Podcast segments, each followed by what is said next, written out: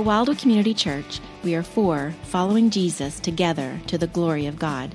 We're for the church, for the community, for the nations, and for the next generation. To contact us or for more information, see our website at wildwood church dot org. Friends, if you have been with us recently, you know that we have been walking through a series that we began a few weeks ago called Mission Brief. A series of, we have been being briefed on the mission that Jesus has called us to.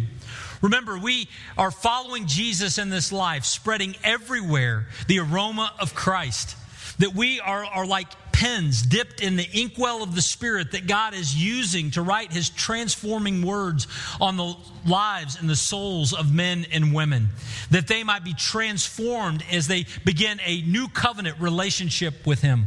We, we've been seeing that over the last few weeks, and today we're going to continue our study as we'll be in part four of this series, looking at Second Corinthians chapter four, verses one through six. But before we look at those verses together, I, I want to begin just by setting this, the stage briefly for the verses we're about to see. And I want you to imagine that you have an opportunity to get together with someone who is a, a leader in a field that matters to you.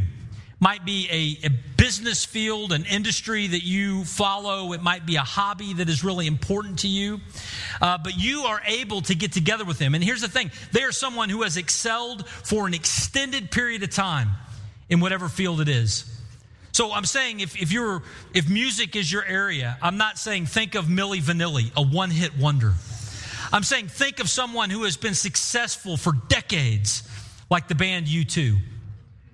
Or if you're thinking of uh, athletics, I'm not talking about a coach that made their first N C double A tournament, their second year on the job. I'm, I'm talking about John Wooden, who has won title after title after title. Imagine you have the opportunity to sit down with someone who has had that kind of prolonged success in their field. Wouldn't you be leaning in? Wouldn't you, you have your, your eyes open and your ears on? Wouldn't you take out a pen and paper and write down the things that they said? I mean, if we're around someone who is a leader in a field that we care about, and they have not just run a sprint, but they have run a marathon in that, in that field, we would want to know what they say. Friends, I tell you that today because this morning we're going to look at Second Corinthians chapter four. And what we're going to see is someone who has run a marathon with Christ, not a sprint. We're talking about the Apostle Paul, someone that God used to take the gospel to the Roman Empire in the first century, someone that God used to write a number of epistles, someone God used not just to have a short mission trip, but for decades to be used of Him in the first century. In the book of Second Corinthians, the Apostle Paul begins to tell us how to run a marathon and not a sprint in the Christian life, how to have an influence for Christ, not just on a weekend trip, but every day of our existence. We see him begin to illuminate a little more what it looks like for us to run that marathon as we look at Second Corinthians chapter four. So if you got a Bible, take it out and turn to Second Corinthians four. I want to read these six verses for us, and then after I read them, I'll back up and make three observations that will hopefully help us understand a little bit more of what it looks like for us to run a marathon with Christ. Second Corinthians chapter four, the Apostle Paul writes under the direction of the Holy Spirit and says this, "Therefore, having this ministry by the mercy of God, we do not lose heart, but we have renounced disgraceful, underhanded ways. We refuse to practice cunning or to tamper with God's word, but by the open statement of the truth, we would commend ourselves to everyone's conscience in the sight of God. And even if our gospel is veiled, it is veiled to those who are perishing. In their case, the God of this world has blinded the minds of the unbelievers to keep them from seeing the light of the gospel of the glory of Christ, who is the image of God. For what we proclaim is not ourselves, but Jesus Christ as Lord, with ourselves as your servants for Jesus' sake. For God who said, 'Let light shine out of darkness,' has shone in our hearts to give the light of the knowledge of the glory of God in the face of Jesus Christ." Now, friends, in these six verses, I want us to see three things today about running a marathon with Christ. What are those three things? Well, the first thing I want us to see is found in verse one. It is this: don't give up. Don't give up. Don't give up serving him. Now, we see this come clear in verse one, and we need to remember who it is that was writing verse one. It was the Apostle Paul. And believe it or not, the Apostle Paul had reasons to give up. He had reasons to quit. If you've been with us in two thousand twenty-three, as we've walked through Second Corinthians, we have often remembered some of the reasons that Paul might have given up, some of the reasons he might have quit ministry. We, we think about the persecution that he experienced as he was beaten up and stoned and, and whipped and imprisoned in various cities inside of the Roman Empire. He was intimidated, or was attempted to be intimidated out of the ministry. But not only that, he had discouragement, discouragement from people who supposedly were on his team. People like the Corinthians, who were doubting his call as an apostle because of some circumstances that they didn't understand or some difficult things that he was teaching. He experienced some discouragement. Not only that, he was exhausted. He had been fearful, and he was even maybe a little bit upset. We, we think of this in Paul's first letter to the Corinthians, when he says that when he arrived in Corinth, he came to them in fear and in much trembling. He had gone through it. It had been a difficult journey. But not only that, but he had experienced some challenging circumstances. We don't know exactly what all of the challenging circumstances were that Paul experienced, but a little later on in Second Corinthians, we're going to see that he had what he called a thorn in the flesh, that he asked God to remove and he didn't. Challenging circumstances and difficulties in his life. See, friends, for all of these reasons, Paul could have quit. He could have stepped away from ministry. He could have said, you know what, I gave a good decade, but I'm tired. I'm done. I'm going to retire. I'm going to go back to a gated community in Antioch where I can live out my days by the pool. But he didn't do that. He didn't do that. And friends, it's important for us to remember this, because we are also people that may have experienced some persecution. Maybe not the level that what Paul had experienced, but we might have been fired up in our faith and we might have shared Christ, but then someone made fun of us, or our boss said, you can't do that here, or a family member said, not at my table, or a neighbor said, stop trying to get into my business. Or maybe we've experienced some discouragement from our team. We've gotten involved in service and there's been some friendly fire inside of your church or your small group. Or maybe you're just exhausted. Or maybe you're a bit fearful about things that are happening around you. Or maybe you're dealing with some challenging circumstances in your life. Friends, if we're honest, like Paul, we also might have some reasons that we might want to quit. And even when I say all of this, I, I might be, be hitting close to home for some who, in one season of your life, you were fired up. When you first came to Christ, you were fired up. You would tell anyone who would listen about Jesus. And most of the people who would listen didn't know Jesus, because you were unsaved when you heard the gospel, and your friends were unsaved, and you began to share with them, and your family was hearing about the gospel. And you were running hard after Christ. But then maybe because of some of these experiences, you began to wane. You no longer spend your free time thinking of sharing the gospel. You no longer are intentionally reaching out to your peers and friends. See, we have some reasons that maybe we might want to quit.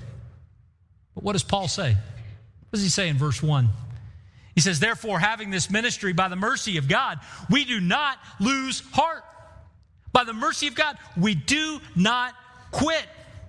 So how is it that Paul, who had reasons to quit, didn't quit? And what might we learn from his experience? Well, verse one tells us at least three things that I think are important for us to see. The first one is this. Paul understood that he had a ministry. He had a ministry. A ministry, friends, that had been given to him by Jesus Christ.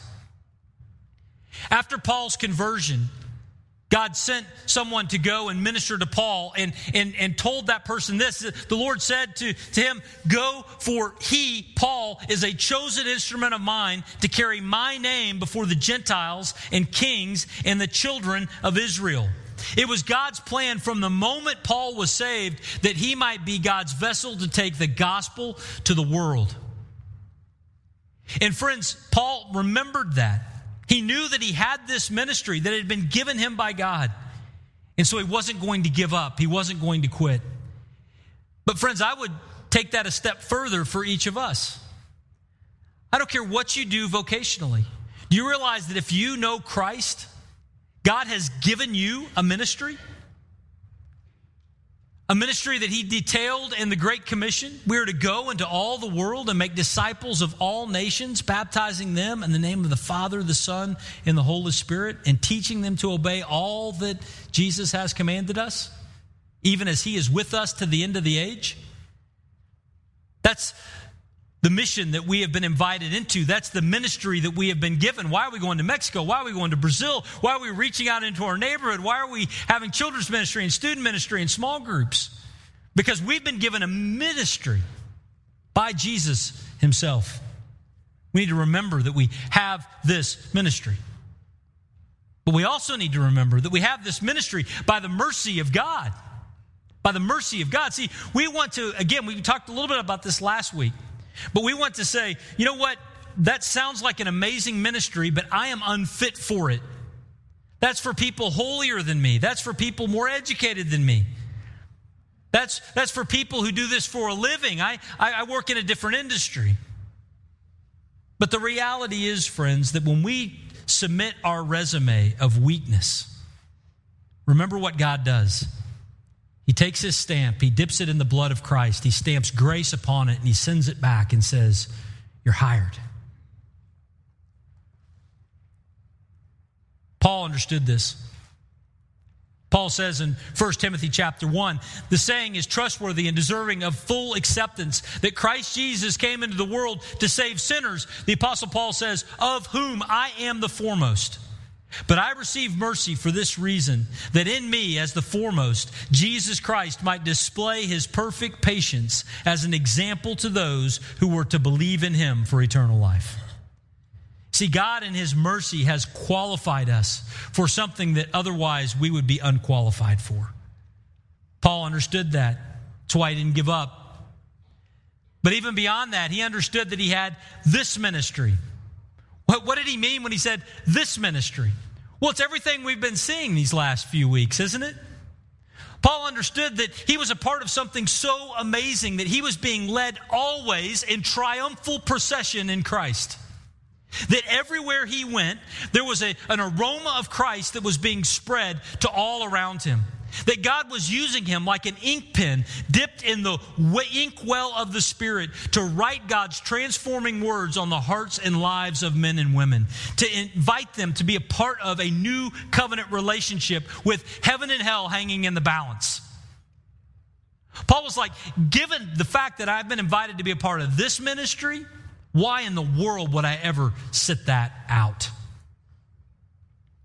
nineteenth century Methodist pastor Matthew Simpson says this of Paul in this moment. He says, Paul stands in Christ's stead. His message is the word of God. Around him are immortal souls. The Savior unseen is beside him. The Holy Spirit broods over the congregation. Angels gaze upon the scene, and heaven and hell await the issue.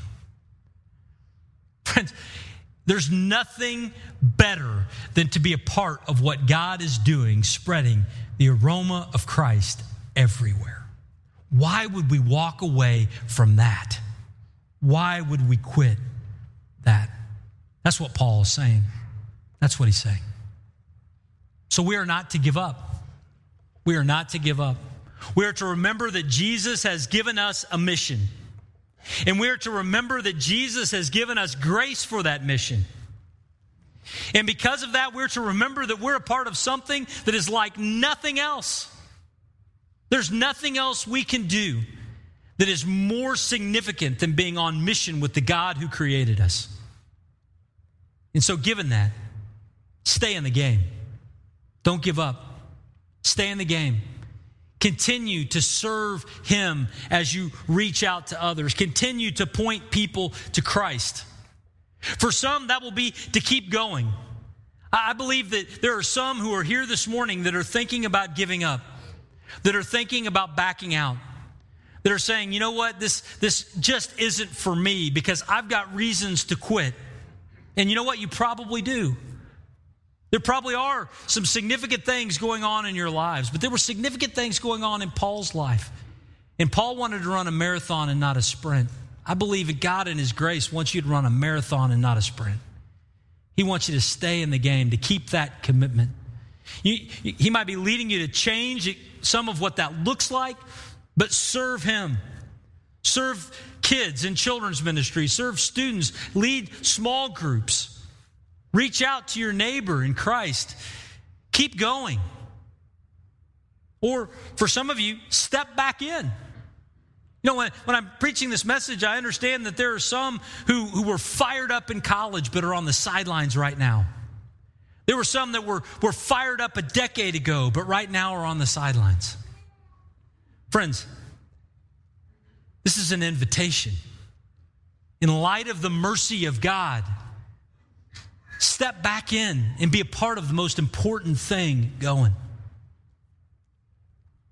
And not only that, but for some of you, start out.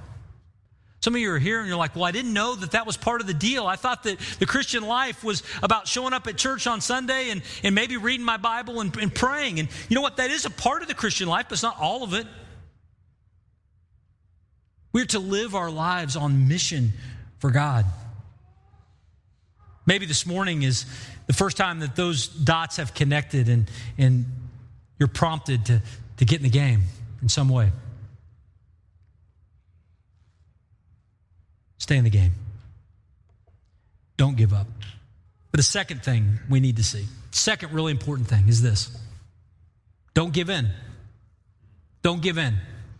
Not just don't give up, but don't give in. What do I mean by give in? Well, what I mean is don't give in to shortcuts. You know, ministry and serving others is hard and it's challenging. And because of that, there are many temptations that, that we have to take shortcuts. Well, Paul, in, in, in his words here in verses two through four, talks about some of the shortcuts that we are tempted to take in light of the difficulty of service and ministry. So what are those shortcuts? Well, one of them is the moral shortcut. The moral shortcut. Paul says, we have renounced disgraceful and underhanded ways. No doubt Paul was thinking of some in Corinth, maybe some other ministers who had taken some moral shortcuts, who had lived and done some things that were disgraceful or were underhanded in some way. What does that mean, disgraceful and underhanded? Things that you wouldn't want shared with others. Living life out of rhythm with Christ. This is serving Christ on the daytime, but dallying in sexual sin at night. It's leading the Bible study and then drinking to excess. Paul says there are some who are self-medicating because of the difficulty of ministry, and he says, we didn't do that, and we don't want you to do that either. Not only that, but there were others who were taking this, this shortcut of practicing cunning. What, what is that shortcut of practicing cunning?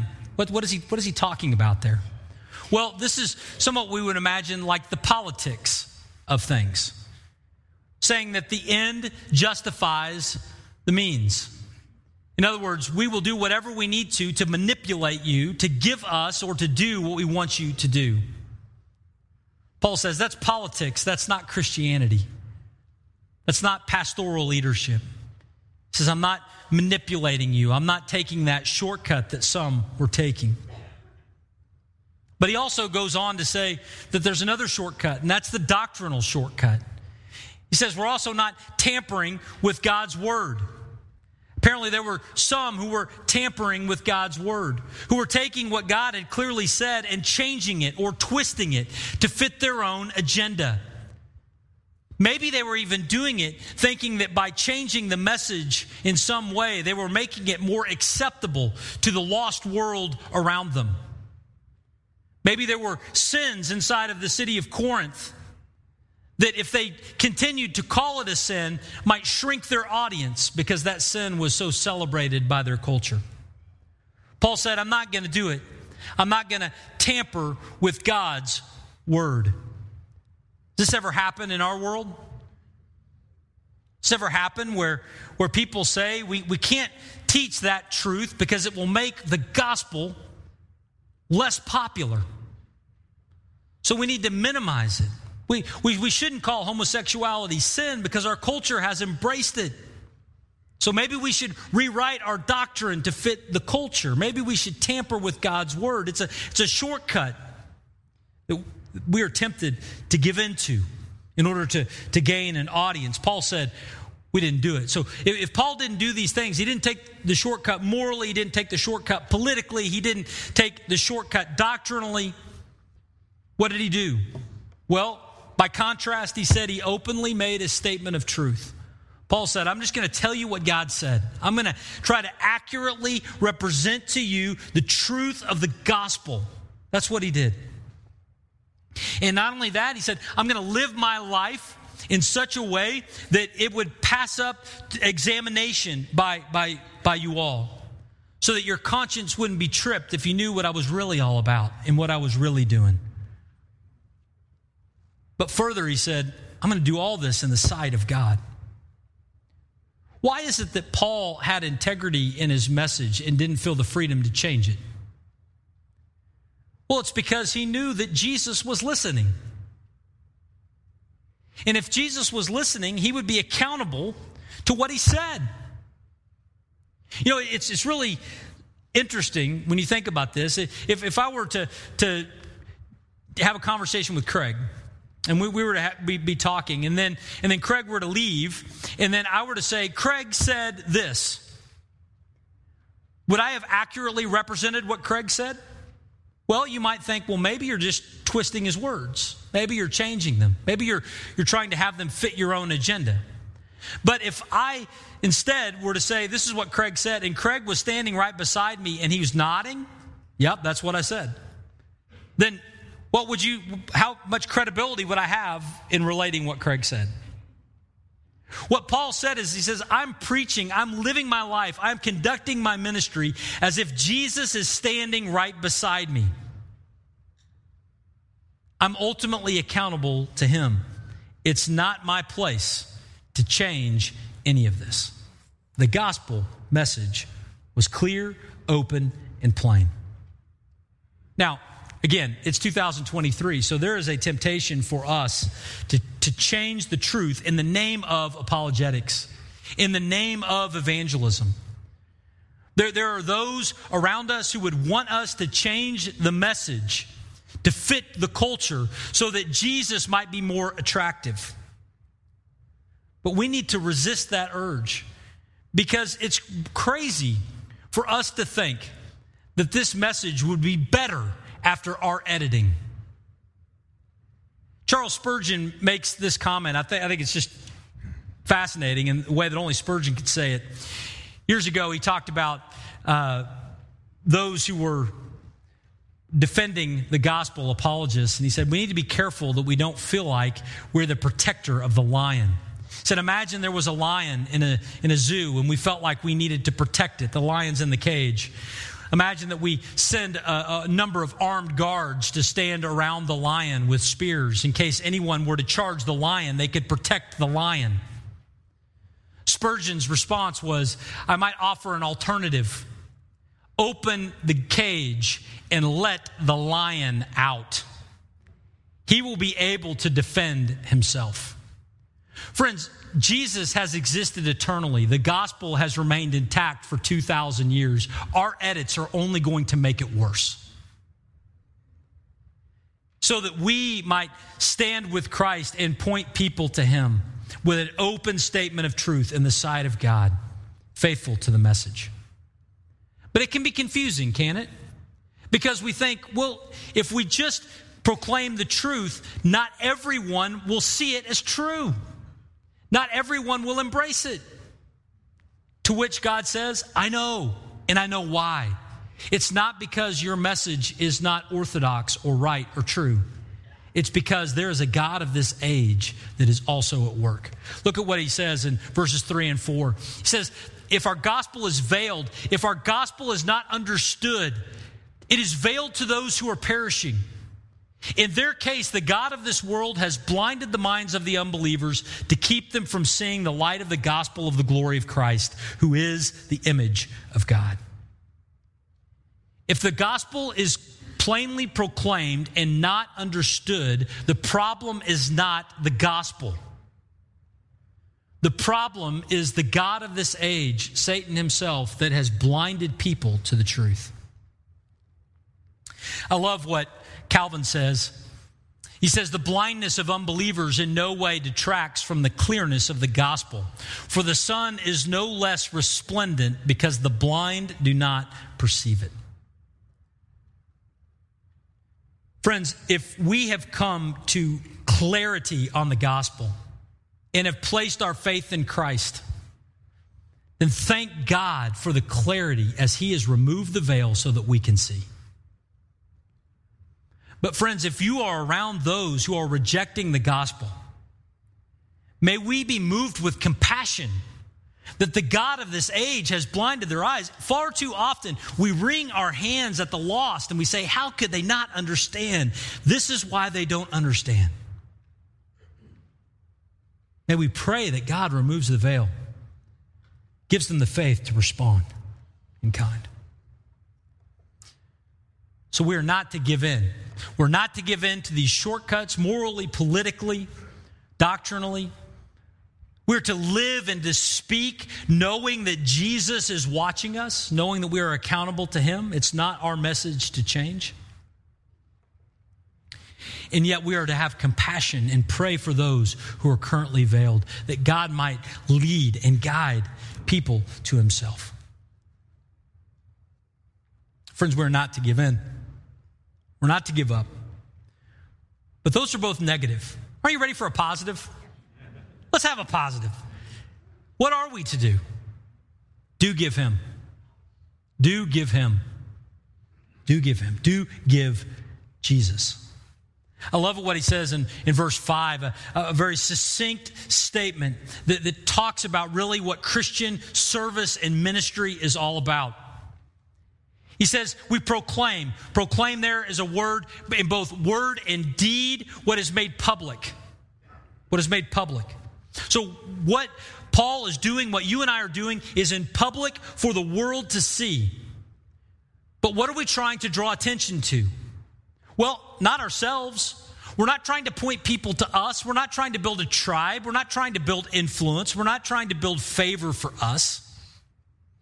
But instead, we are trying to point people to Jesus as Lord, Jesus as God. We're, we're letting the world around us know that there is a God, and that God is Jesus Christ, who loves them and bled and died for them. That's the message that we proclaim. That's to whom we point. And we do this as we serve those around us. Friends, I've said this earlier in this series, but we're proclaiming Jesus, not us. If we change the message, we make followers of us. We proclaim him, we make followers of Jesus. Point people to him. Now, verse six. We don't have a lot of time to get all into verse six, but I, I want to make reference to it. We'll see more of this next week. So this is a, this is a tease for next week, but really exciting and encouraging thing here. He says, for God who said, let light shine out of darkness, has shone in our hearts to give the light of the knowledge of the glory of God in the face of Christ. This phrase, let light shine out of darkness, what does that sound like to you? Where else in the Bible is a phrase like that found? Genesis chapter one. There was a time where there was nothing, and God said, let there be something. Let there be light in the darkness. And then he created everything that is. You know, in, in heaven, if there are D V Rs and we can watch events that have already transpired, this is one I want to watch, don't you? Wouldn't it have been amazing to be in the in the stands for this one, watching the creation of everything? Just amazing. I would love to see God's creative power at work. I would, I would show up for that, wouldn't you? Well, what, what Paul is saying here is that God's creative power is on full display in the salvation of human souls. It's on full display. The same God who used his creative power to create the universe uses his creative power to recreate us as new creations in Christ. And if we would show up to see the D V R of the creation of the universe, we show up for ministry because we want to see God's creative power at work, bringing the lost to life, the lost to found. And so we trust him for big things. We trust him for these things. So we do give him. We give him our lives. It begins there. There might be some here today who have never placed their faith and trust in Christ. Who are here today with a friend or have been here for a while. You're checking out the claims of Christianity, but it's been more of an intellectual exercise for you. Know that today can be the day that you trust in Christ as your Savior, that you give him your life. Acts chapter twenty-six, eighteen, to open their eyes so that they may turn from darkness to light and from the power of Satan to God, that they may receive forgiveness of sins and place among those who are sanctified by faith in me. Friends, there is an alternative to the life you have lived if you've lived it without Christ. And that is the life with Christ that brings with it forgiveness and hope and eternity. Would you trust in him today? Would you give him your life? But also, would you give him to others? Would you give him to others? Get in the game. Stay in the game. Start serving as we point people to Christ. Don't give up. Don't give in. Do give him. Lord Jesus, thank you so much for this amazing passage of Scripture that encourages us to, to not give up. We, we live in a, a, a world and we live a life that can be discouraging. And, and many of us have seen our, our fervency in serving you ebb and flow. Lord, may, may that end today. May, may we be encouraged from your word and from Paul's example to stay the course and to run a marathon and not a sprint, to trust you for all things, including trusting you to use us to spread the aroma of Christ everywhere. We thank you. We pray these things in Jesus' name. Amen.